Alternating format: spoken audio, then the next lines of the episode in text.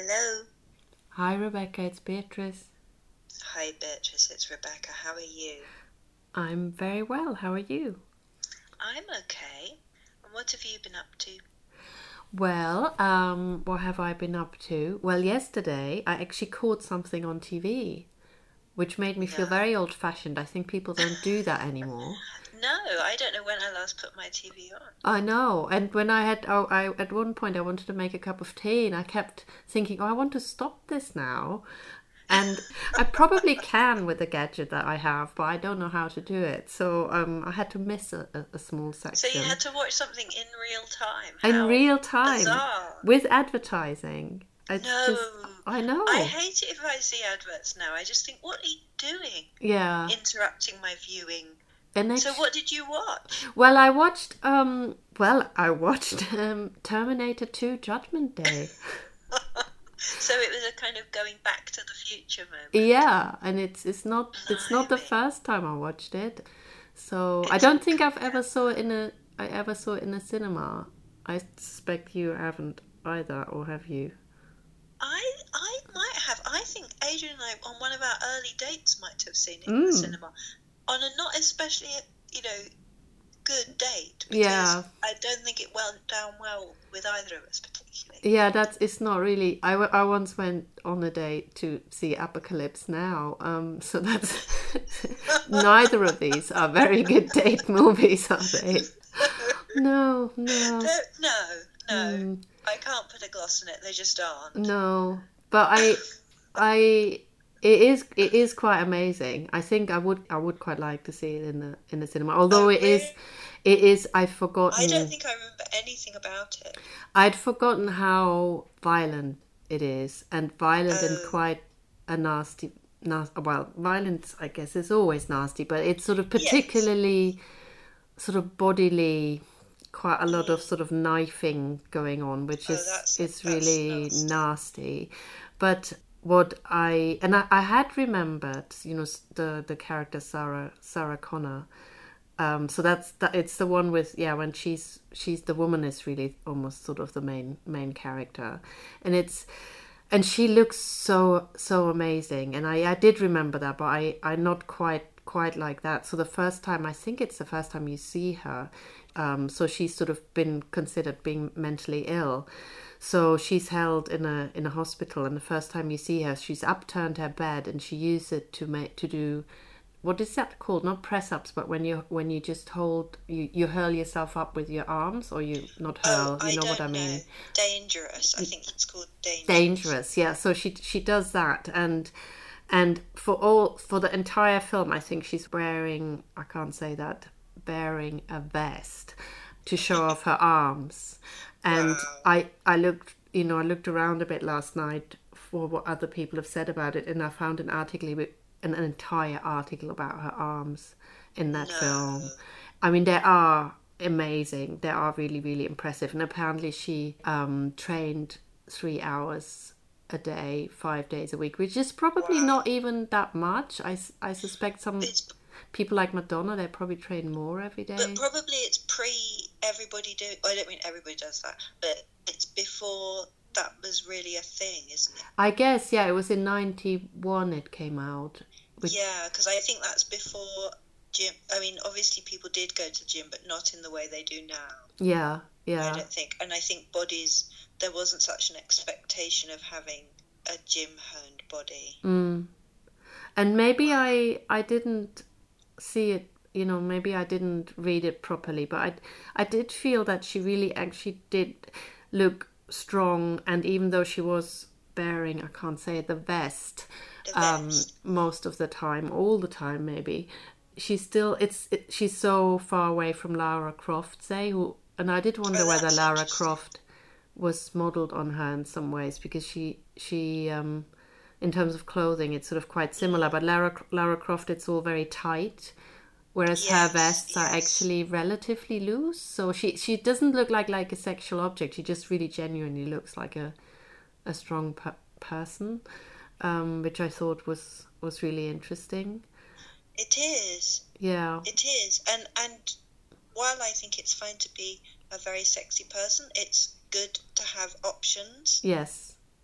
And, And- yes, I think her vest looks more like a unisex vest than a bulldog clipped at the back to make it as tight as possible. Yeah, exactly. Mm, yeah, and she has long hair, so I mean, it's not like she they sort of defeminize her in a way, but uh, Does she wear makeup? um, no, not you know, no, no lipstick or anything like that. I think uh, she probably does, you know, but obviously, but she, it Yeah, looks not- like, yeah, I think it looks like she doesn't. There are some sort of fl- flashbacks. Another thing I can't say um, when she's in a sort of waitress, or rather, she has this sort of recurrent horrible dream when when she sees herself in a sort of pink waitress uniform, and in that she has almost it looks like permed hair and and Wow, wears makeup. interesting as well. Yeah, but not not in the in the main part of the film. And at the end, the end is really really dramatic, and it's in this factory um, with molten steel, and this you know there are two Terminators, and the the not you know Arnold Schwarzenegger is actually really not a nice Terminator in that one. Yeah, A nice yeah, it's I know it's like an what is it called oxymoron or something. Yes. Um, but there is a nasty one who shapeshifts, and he That's never good. That's No, good sign. no. You don't know what's going to happen next. exactly, and he he can turn himself into other people, into into men or women, which is you know there's I'm sure there's articles written about that, which is really Well, if there are ones about her arms, there really should be ones about Yeah. So he, but every time he turns into someone else, he becomes molten metal first, and then he adopts this other. Most of the time, he's a cop, which is in itself quite odd. Um, Now that I think of it, but then yeah, he adopts other people's um, But quite looks. fun to be metal, molten metal. Sorry, say again. It's quite fun to be molten Yeah, metal. I could see that would be quite fun. And every time he gets shot or um, blasted with something or other terrible things happen, he, he sort of splits and is silver inside. And then he obviously he can self heal. It that never lasts long. He sort of heals himself really really quickly.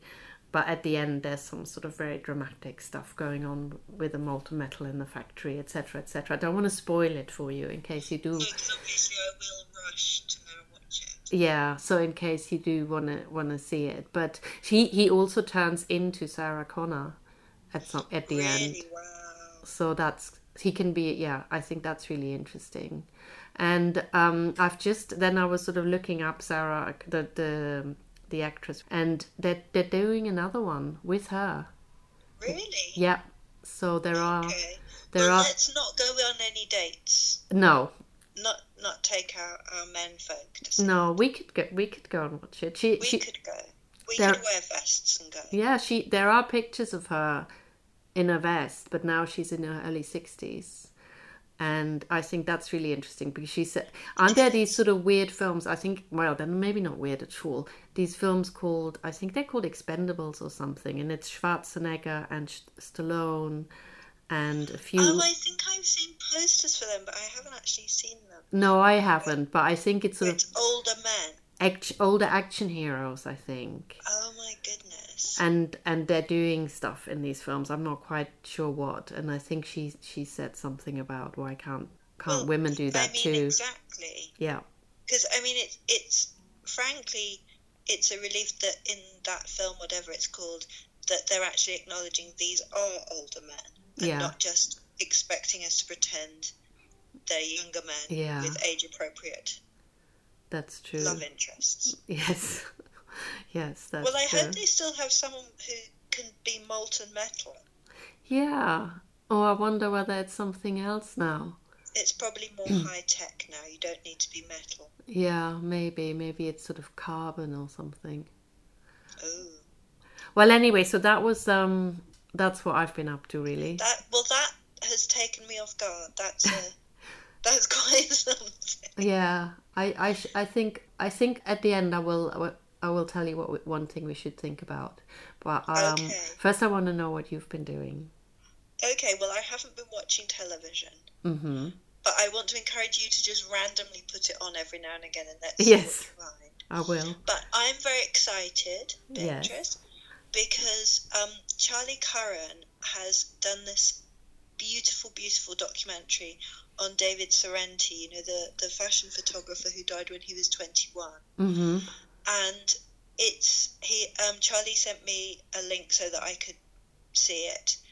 It's it's going to be screened for the first time in this country on Wednesday, which is super exciting. Wow. And Charlie's going to be there, and there's going to be a Q and A afterwards. It's at the Everyman in King's Cross, and it's just I really really loved it because I mean we both love our fashion documentaries and we watch lots of them. Yeah. But I especially loved this one. I mean, I think David Sorrenti's work has been really underrated and I think is very, very beautiful. But I love the way this is done. I think you, because like Charlie found out about David Sorrenti actually from Fashion Desire and Anxiety. Wow. book, Wow. Which obviously I love that because the idea that people look at my books and then it sparks something is the greatest thing yes. ever. So who who is Charlie? Well, he was at Savannah. He's a filmmaker, Mhm. and he was at Savannah College of Art and Design in America. And it's all very serendipitous. It's like a, my book was just open in the library, Wow. and he saw it, and and then thought, "Oh my goodness!" and then thought, "I have to find out more." So he he just became really really fascinated by David Sorrenti and his work, and it, it's just such a kind of tale of persistence that you know Charlie does kind of cinematography, edit, film editing, directing film, and he has just been really tenacious in just wanting to make this film and getting it done. And the Sorrenti family have cooperated with him and kind of let him see David Sorrenti's archives, which had just been closed for 20 years since he died in 97. And it's because Charlie's so genuine Hmm. in his interest, and I think that really comes in through in the film. And I think that's actually quite a rare thing in a fashion documentary that it's someone who is just so passionate and interested in this particular aspect of fashion that they feel a need to make a film of it. And how um, does that come come through that he's so I think from the kind of subtlety of detail and the way the whole look of the film kind of connects with David Sorrenti's work. So I think he, like, I really love the way he does context because I think often, not just in fashion films, but in all kinds of films, context is done in a really clunky way, and you get clips that aren't nicely edited together and that often aren't even of the right period that you're looking at. Yeah, true. that he does these beautiful little clips in between and kind of animated bits and it's it's very much you feel like you're in David Sorrenti's world and you feel I think he, he shows really well how because the the Sorrenti family was in Italy he was born in Naples and then they came over to America. And you get this sense of them shifting to New York and what that was like and this kind of adjustment and then David Sorrenti as a child growing up in New York and being surrounded by like hip hop culture and really interested in graffiti and music and you get a good sense of that and I think that's a really important route into understanding this kind of work Hmm. this kind of photography but also how he was born with a rare form of a, anemia so he is having to constantly go to hospital and have treatments and had this sense of the end you know Mm. that he was not going to live to be very old Yeah. so I think it's just I think it it could be done in such a crass way and it absolutely isn't. And I think also because President Clinton picked up on David Sorrenti's death, which, you know, absolutely was tragic, which absolutely should be talked about, but he used it just to say drugs are bad and all of the fashion industry is interested in drugs and that's all it is. And it was a really kind of a sledgehammer way of addressing a significant if, issue within youth culture really at the time, not just fashion.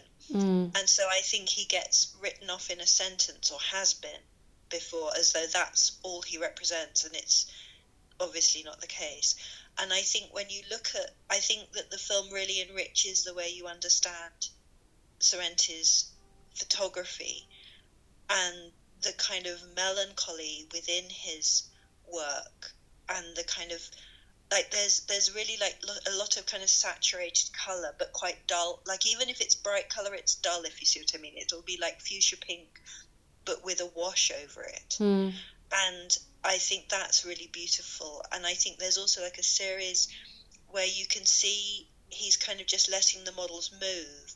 And those kind of awkward poses that have you've seen a lot in the last like 10ish years Yeah. in fashion photography you can see how that comes out of his work but with his work it was kind of i don't know almost a an expression of the body as fragile and vulnerable and some of them really look like um, francis bacon photographs because there are these kind of fields of color or shades of color and then a body that's twisted at the heart of the image and i think it kind of gives you space. I think the film gives you space to appreciate and understand what fashion photography can do and how reductive it is to say that fashion photography should just be all shiny, happy, bouncy people Yeah.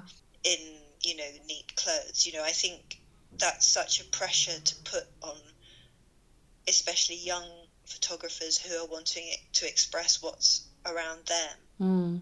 you know, and clearly wasn't, you know, obviously he comes from this sort of amazing fashion family and was in New York and experiencing all these things, but at the same time, you know, was experiencing really awful things and seeing the rise of like drug, you know, hard drug use in that period. Yeah. So I think it's really beautiful, Mm. and I really want you to see it because I think you'd love it too.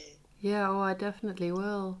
So who who does he interview people up as well? or- Yes, yes, it's kind of lots and lots of people who knew him. So, like his mother Francesca, who is a fashion photographer, mm. Mario Sorrenti, his brother Vanina Sorrenti. So you get a lot from the family themselves, which is very moving and very beautiful. And then you get models who worked with him, like Jaime King, and you get you know like agents and people. So you get a real kind of and like people he grew up with. So you get a real sort of overview of people who knew him very, very well, both in professional and as friends and as family contexts.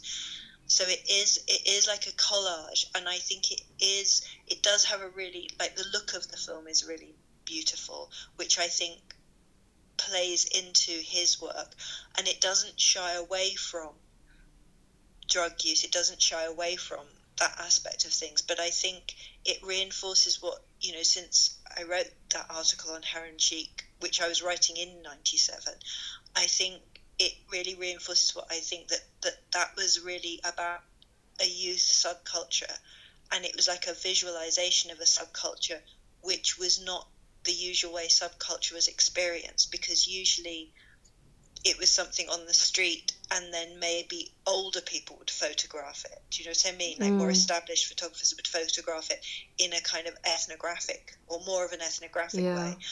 Whereas this was a subculture inhabited by fashion and image people, so it was being created in part through the images Mm. and I think it then got really misunderstood and also the really important things like you know like there's this really kind of gut wrenching bit where Jaime King J- Jaime King is saying about why why was the media coverage like it was at the time why weren't people thinking why did a 14 year old model get exposed to hard drugs by people who were supposed to be looking after and working with her Mm.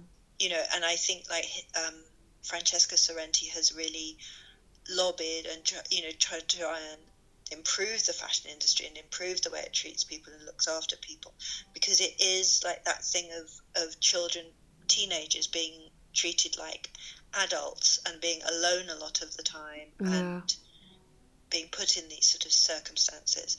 But yeah, I think you'd really, really love the film. Mm. It's so interesting, and it, and and as I say, I think Charlie Curran has done an amazing job with it because it it is so evocative of that era, and it's and it's so interesting that, as I say, that it's something that just immediately spoke to him, and I think that is the thing with these photographs that they weren't the people who were criticizing them weren't the people they were for really, and I don't mean that as an excuse because clearly drug use needs to be addressed in a Mm. serious manner. But it, it was, but it, in the way that, that they needed to address it, if you see what I mean. Yeah.